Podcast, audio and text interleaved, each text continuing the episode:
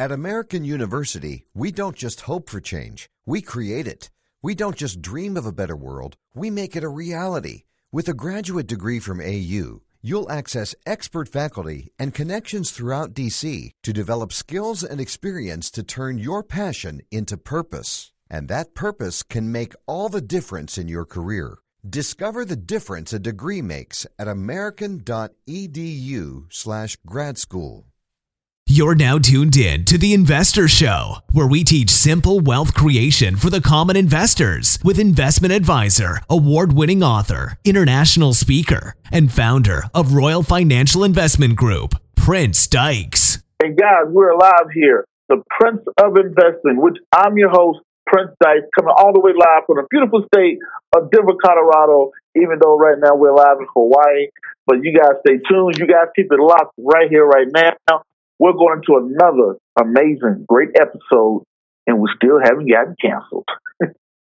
so this is the thing, guys. If you guys can see in the description box, we have a very, very great topic today. For wherever you're catching us from, um, if you're catching the playback or you're catching the live feed, podcast, or whatever it may be, we're going to be talking about the next market crash. What is the next market crash? When it possibly can be happening? This is a big question on everybody's mind. So we're going to be talking about that. And I got a very, very special guest. If you're a fan of the show and you've been following the show, you've seen him on here a couple times. You know, of course, I had to bring in a very special guest, 40 year Wall Street veteran, um, James Foytlin. He's calling in. He's seen some great times, some bad times in his career, uh, being an investment advisor, being right there on Wall Street. So that's a lot of expertise. We're going to come in with that topic. So you guys keep it locked. And always, I don't have a lot of time. I definitely know you guys and girls don't have a lot of time, so we're going to jump straight into it. What up? What up? It's your boy Vigo Sachi. This is the Investor Show, and you're checking in with the investor genius Prince Dykes. Let's you know get it. We know you all always you're in New Jersey, you know, right there, uh, right over there by Wall Street. You're on Wall Street all the time, spend so much time there. And I know um, you give amazing tours because I took one there two years ago myself when I was on Wall Street and you have a lot of history, a lot of knowledge of Wall Street. And I noticed that you were saying that the number one question you always ask is people are saying, when is the next market crash? Right? Because you give that financial uh, crisis tour, people are wondering when is the next one. What do you have to say about that? I would say right now, I hear that question more than any other time since I've had anything to do with the business. And I don't know whether it's because the media is uh, so negative or whether it's because people see guys like Ray Dalio, who's a you know, very famous investor, a billionaire, and he's always on TV saying this reminds him of 1938 and things like that. I think that scares a lot of people. Um, uh, I, I, I'm, I'm not sure the reason, but this is what I get all the time. And what I'm here tonight really to talk to you about is to tell people that yeah, the market goes in cycles, and yeah, we're going to have we're going to have a crash, and we're probably you know we've had uh, I can re- I remember '87, I remember 2000, I remember 2008. I've been through a bunch of them, and I've been through some minor ones. Um, people even older than me can tell me stories about the 70s, like in the middle of the 70s during the oil embargo and during Watergate. There were also sort of crashes or really bad markets. Um, what what a lot of people are worried about now is they hear, oh, we have a lot of debt, uh, interest rates are coming back up. I think mortgage rates hit a seven year high. Um, people are concerned that the Federal Reserve had been printing a lot of money for a while to get us out of the 2008 crisis. Um, and now they're starting to sop up or, or sort of slow down their printing. Um, I hear talk about the uh, uh, sort of an inverse uh, yield curve where uh, the short term rates are higher than the long term rates. Um, but I'm I'm here tonight really to try to reassure people. First of all, what you have to do is you got to look at any market declines as opportunities. Um, in the long run, uh, for most non-professional investors, if you just ride the market out and you keep a regular, uh, regularly reinvesting or dollar cost averaging, like I hear you talk about all the time, um, I think you have very little to worry about. It's like you know, you go to Macy's and that coffee pot you want is on sale. Well, it looks a lot better at thirty dollars than it did at one hundred and fifty dollars. And this is what, unfortunately, with the stock market, this is what people people get scared and they and they don't act or they stop acting. Um, there's, I would say, right now, the way it looks to me is there's we're still working out um, the effects of 2008 of a lot of people call it a, a, credit crisis or a real estate crisis. Um, I, I think more a credit. I think it was just a credit. Uh, a credit crunch was more to some degree. It's it's it was like a breakdown in the entire credit system, and I think that uh, we have a lot of hangover from that time. That um, when, particularly when President Obama came in at first, I think he was trying to reassure people and make people feel confident and make people feel safe. And you know, as I do, like safety often eliminates a lot of opportunities. And so we had a kind of a very flat market. Yeah, people will go, oh, well, from the low it was up this much or whatever.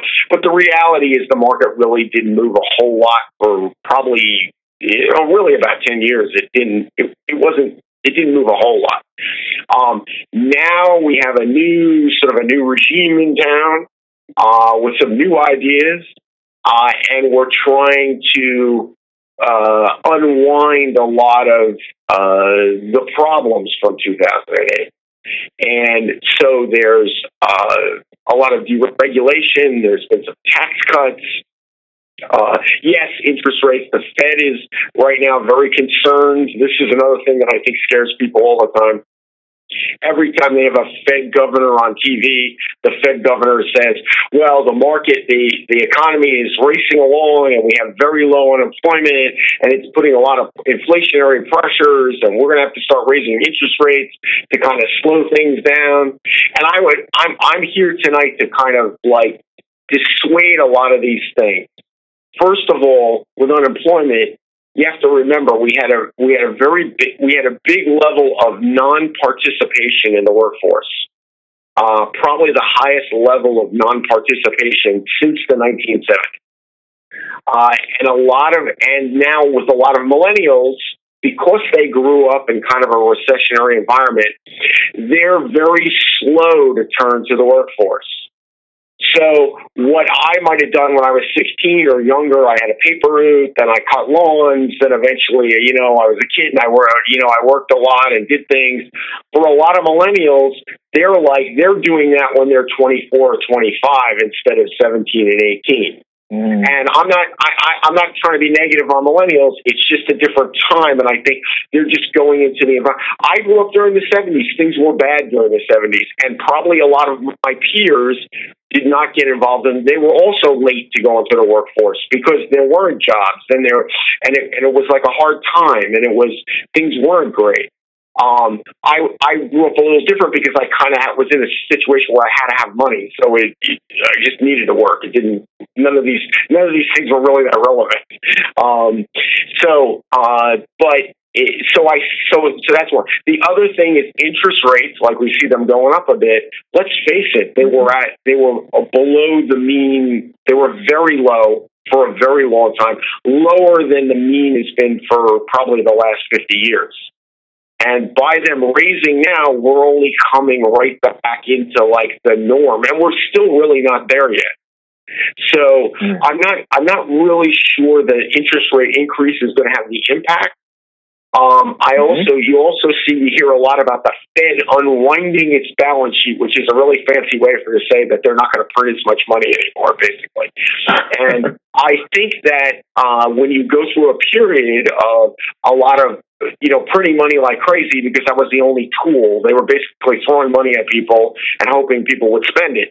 Um, unfortunately, when they do that, the net cause usually is that the money goes into the stock market. It kind of inflates uh, as financial assets go get inflated. Really, um, I think that that also is creating some unusual circumstances with the yield curve. Uh, a lot of people uh, are very concerned about this inverse. So, what does that mean?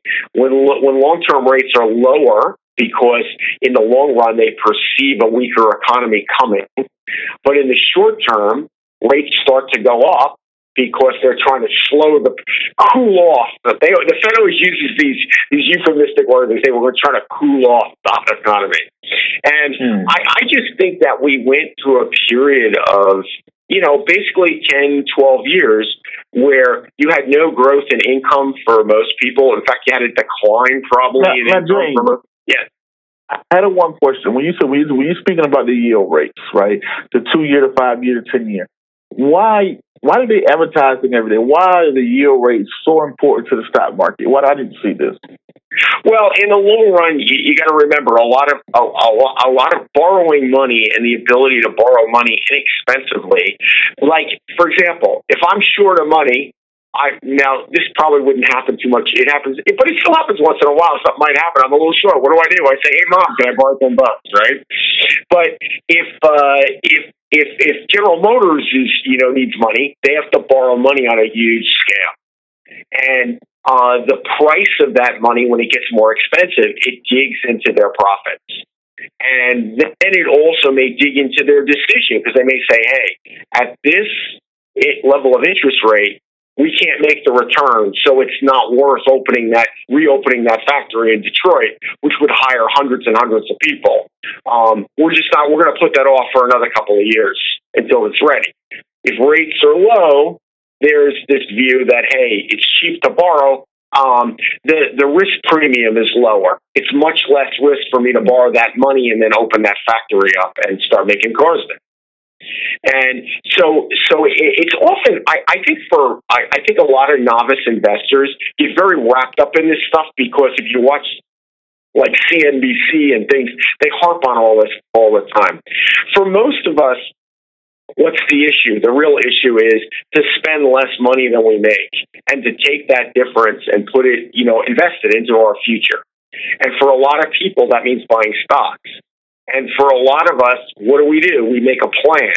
Well, the, the what really makes that successful or not successful is whether we follow through with that plan. If I say every month I'm going to put $100 in the stock market and buy an index fund, I need to stick with that rain or shine whether those interest rates go up or down. Go ahead. Now, now, James, now the question I have before a listener that's listening right now, they're like, okay, well, I'm a novice investor. I'm looking to invest. Okay, this market is going to crash. So what if I just wait until the crash comes? Then I'll just buy in. What do you have to say to that person? Well, first of all, like when you hear guys like there's there's there's a lot of uh, uh, like I see these guys and I get very frustrated. Like you you've visited, you went to you went to Berkshire and and you know you you see Warren Buffett and he's the man.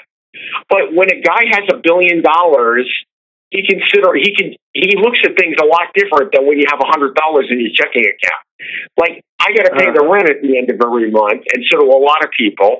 Warren Buffett, like, is kind of beyond that because he's he's made a certain amount of money, so he he doesn't he worries about you know whether his steak is medium rare. Like you know, he's got other issues, yeah. and so he gives a lot of advice based on the idea. I, I have so many people when I was a broker used to say, "Well, that's great for Warren Buffett. He has a billion dollars. He can hold the stock for 15 years.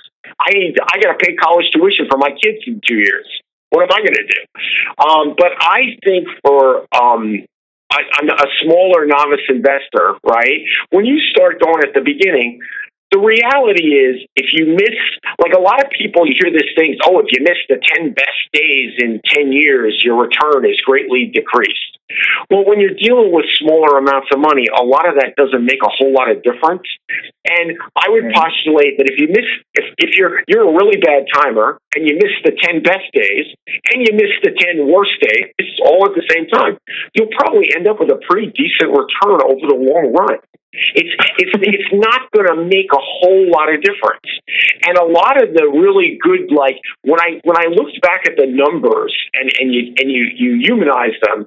For example, after the '87 stock market crash in '87, what were the 10 best days in '87? Well, three of them came two weeks after the stock market crashed in '87.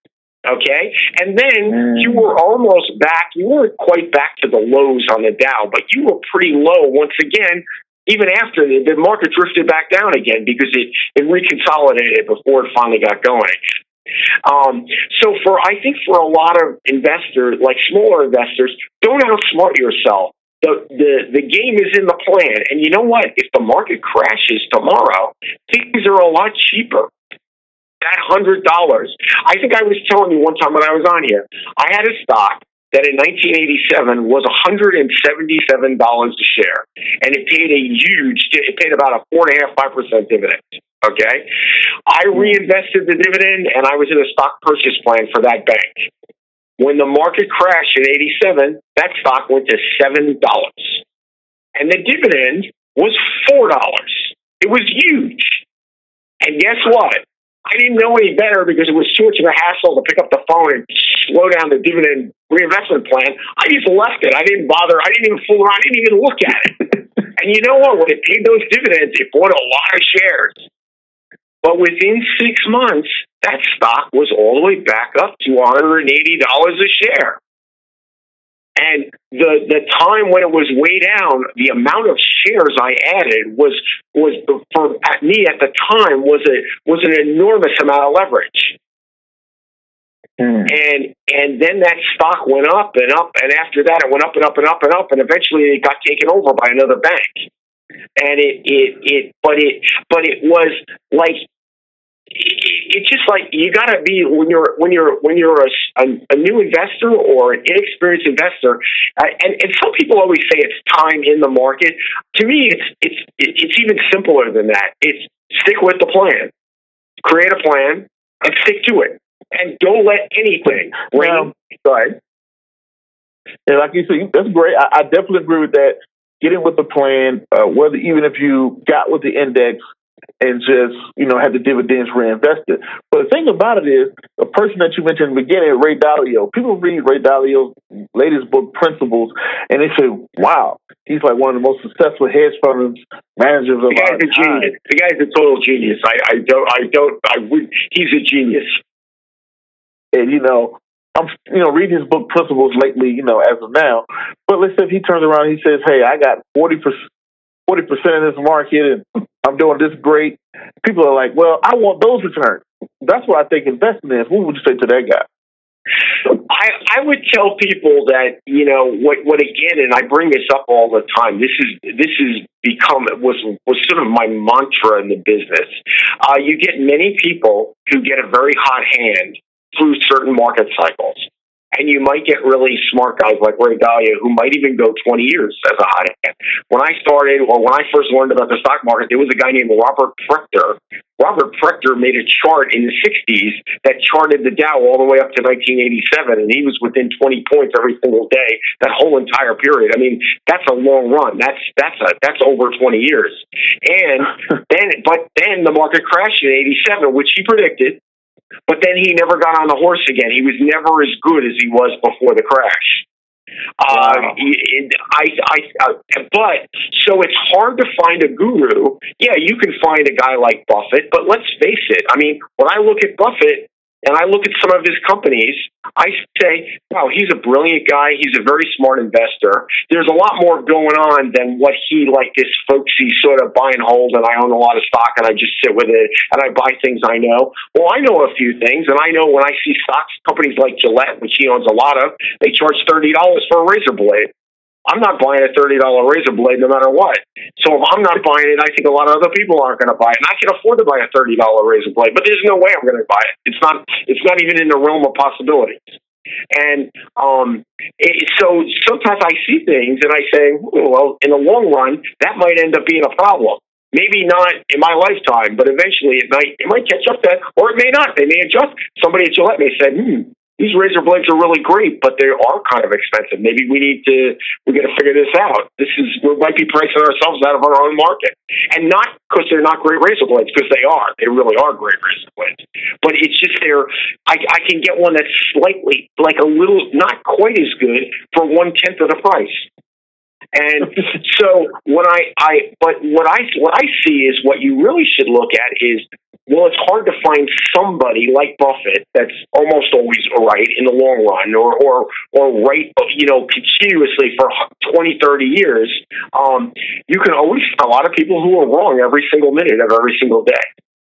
And so for small investors, what I would do is I just watch what they you you, you see if everybody says the market. First of all, markets don't crash and they get announced ahead of time on CNBC. Um, there's a guy named Jim Rogers who I often don't agree with stuff he says. Yet he's another very smart long term and been very successful. And he always says that the next catastrophe comes from someplace you totally don't expect. Like in, in 2008, what really triggered it? Iceland went bankrupt. I, most people I know don't even know where Iceland is, let alone they didn't know Iceland had a bank. They didn't know Iceland had a stock market. They didn't know Iceland like they they they don't know anything about it. They think there's a few volcanoes and it's a little cold, like it like that. They don't know anything about. It. So these things always come from places you don't expect. So instead of worrying about things that you have no control over, focus on things you have control over, which is regular reinvesting, which you can you I can put a hundred dollars a month every way, or two hundred dollars, or five hundred dollars, or whatever it is, right? And um, mm-hmm. and then also just recognize, or like, look at the media. Um, they're the perfect barometer for what not to do. What did they say on election night? Hillary Clinton was going to win by a landslide hmm, that didn't quite work out the way we expected, right? Um, mm-hmm. Then, then they said Trump's going to get elected, the market's going to crash. It was up six thousand points in thirteen months. Another winning prediction.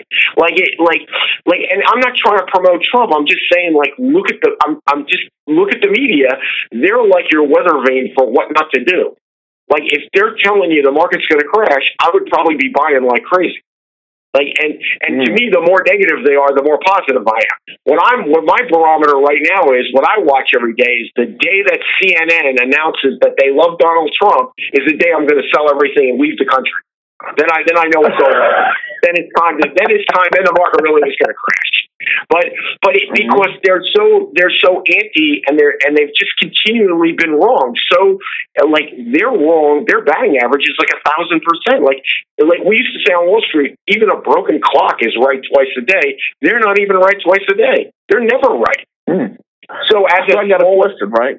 Ahead. If as a small investor, and you know another market is going to crash is going to happen, what would you do? Or what would you say? Hey, is there some ways I can prepare for it? Would you recommend taking some money, pot it in in bonds? Would you kind of like, hey, sit on some cash in order to be able to take advantage of the down market? Is there anything that you would say to like, hey, well, is a way I can kind of move around my portfolio as an investor to prepare for another, you know, down college? Well, I would always, first of all, as any when you first start, you want to build up an emergency fund. I think almost everybody will tell you that. So you want to have that extra money, whether it's because you need new tires on your car or because the market crashes. That's an emergency. Some people would tell me going on a vacation to Hawaii would be an emergency. That sounds like a pretty good emergency to me, but I haven't quite, I haven't quite pulled the trigger on that one. But like, like so, so you need that's first. And what I would do is, if you see these huge sell-offs, you might you might say, hey, this month, or you know what I'm going to do? I'm going to not buy. I'm not going to. I'm not going to have my Starbucks every day for a month. That's going to save me what a couple hundred bucks right there. So uh, you can you can generate that money if you really have to in the short run. Maybe I, I don't want to give up Starbucks every day for the whole year, but for sixty days I could not have my Starbucks. I could rough it, and I'll just go and I'll mm-hmm. just make coffee at home, and I'm not going to have my fancy Starbucks. And look at all the money I'd save. Right there's my extra two hundred bucks to throw on a market or whatever. I think I think you you have to just be convinced. For example, we all know that we're eventually going to die, right? And what happens if you die tomorrow? Well, that would really be bad. I wouldn't want that to happen. I wouldn't wish that on anybody. But it could it could happen. But yeah. I'd say the probability is not that high. That's the same way you look at a market crash. Yeah, it's. I, I'm sure we're going to have another market crash. Is it going to be tomorrow? I doubt it. Is it going to be in the next eight years? Probably. Is it going to be terrible? Is it going to be like 87 where we're going to recover from, be terrible and recover?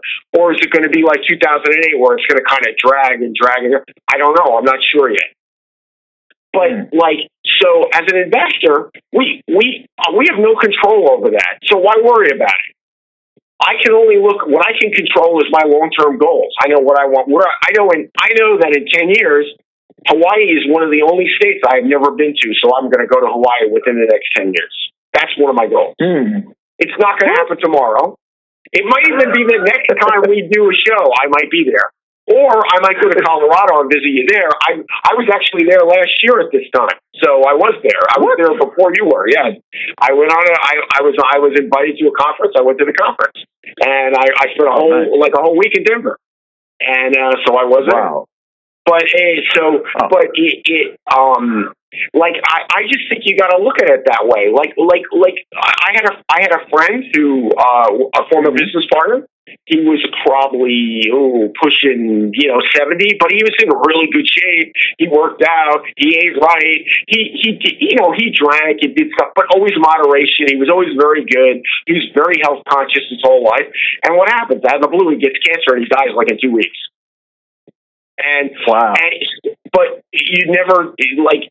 On the other hand, I know I I had I know people who live to be over a hundred and they and they smoked wow. a cigar every day and they drank a martini every day and yeah they were in okay health but they really never gave too much thought about it and they just lived their life and they did whatever they had to do and they they did the best they could and you know what like I'm somebody if you say hey tomorrow um you're going to lose a lot of your money you're not going to have much money I when I was younger I like there's been times in my life I haven't had any money so I could I just adapt I just adopt yeah, adapt and then and then there's other times when I have a lot more money. So, but I like you just you just have to be you have to be brave. You have to you have to have a little faith like that you're going to live tomorrow. You have to have a little faith that your investments in the long run are going to work out. And if you look at the numbers over a hundred years, with all the ups and downs, the returns are pretty decent. I mean, there's no other way. And I just think trying to market time, especially when you're you know, you're you're you're you're trying to match yourself against people like Ray Dalio.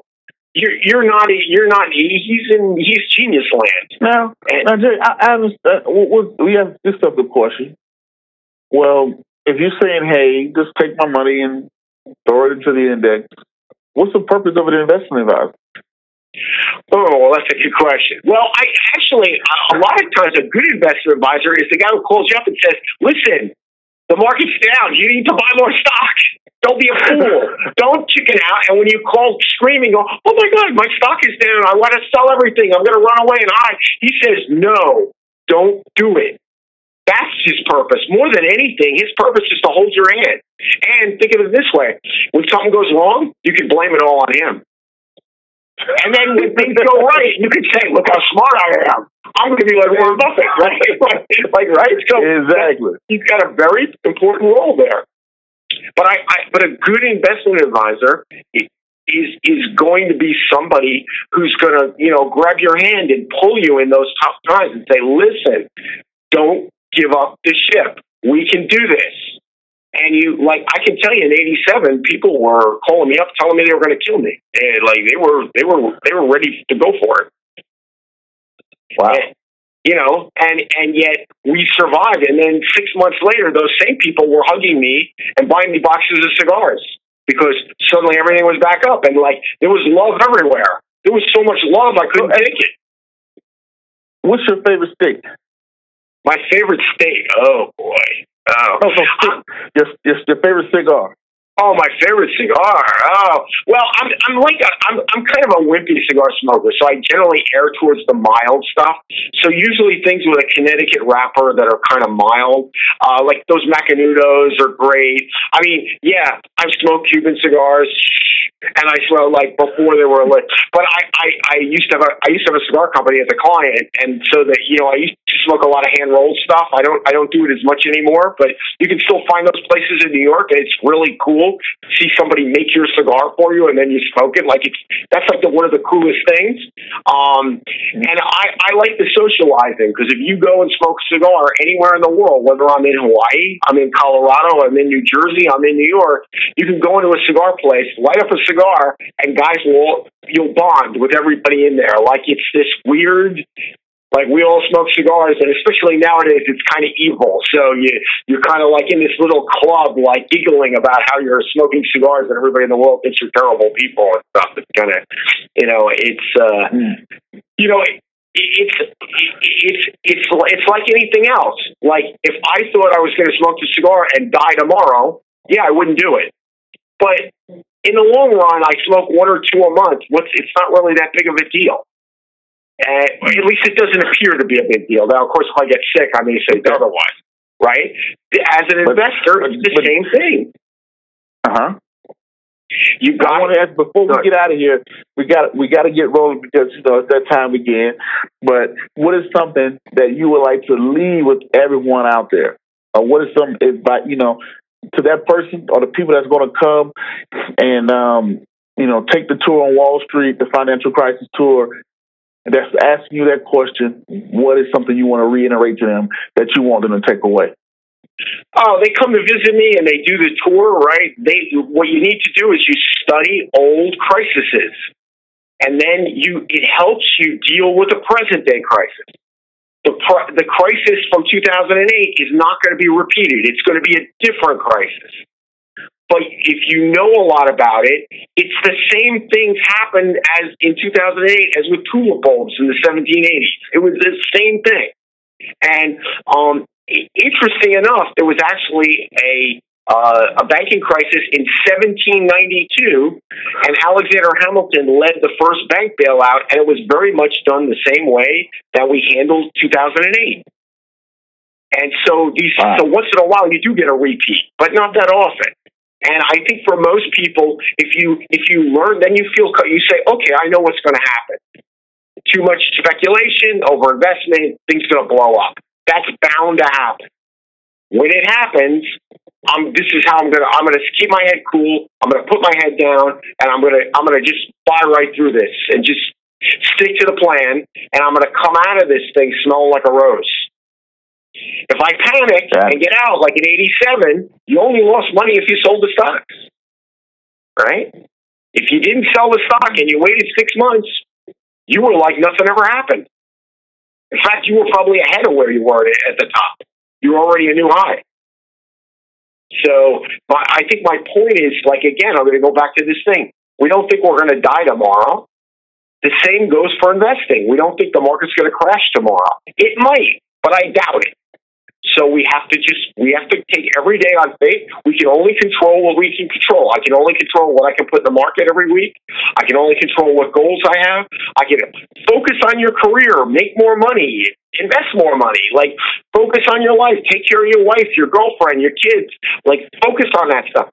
That's that investing gives you the opportunity to do more of those things.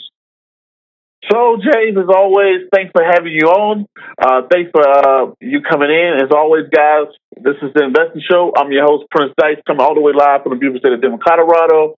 Until the next video podcast, a cartoon, or whatever you see me do crazy around the globe, peace, be safe. I'm out, and thank you.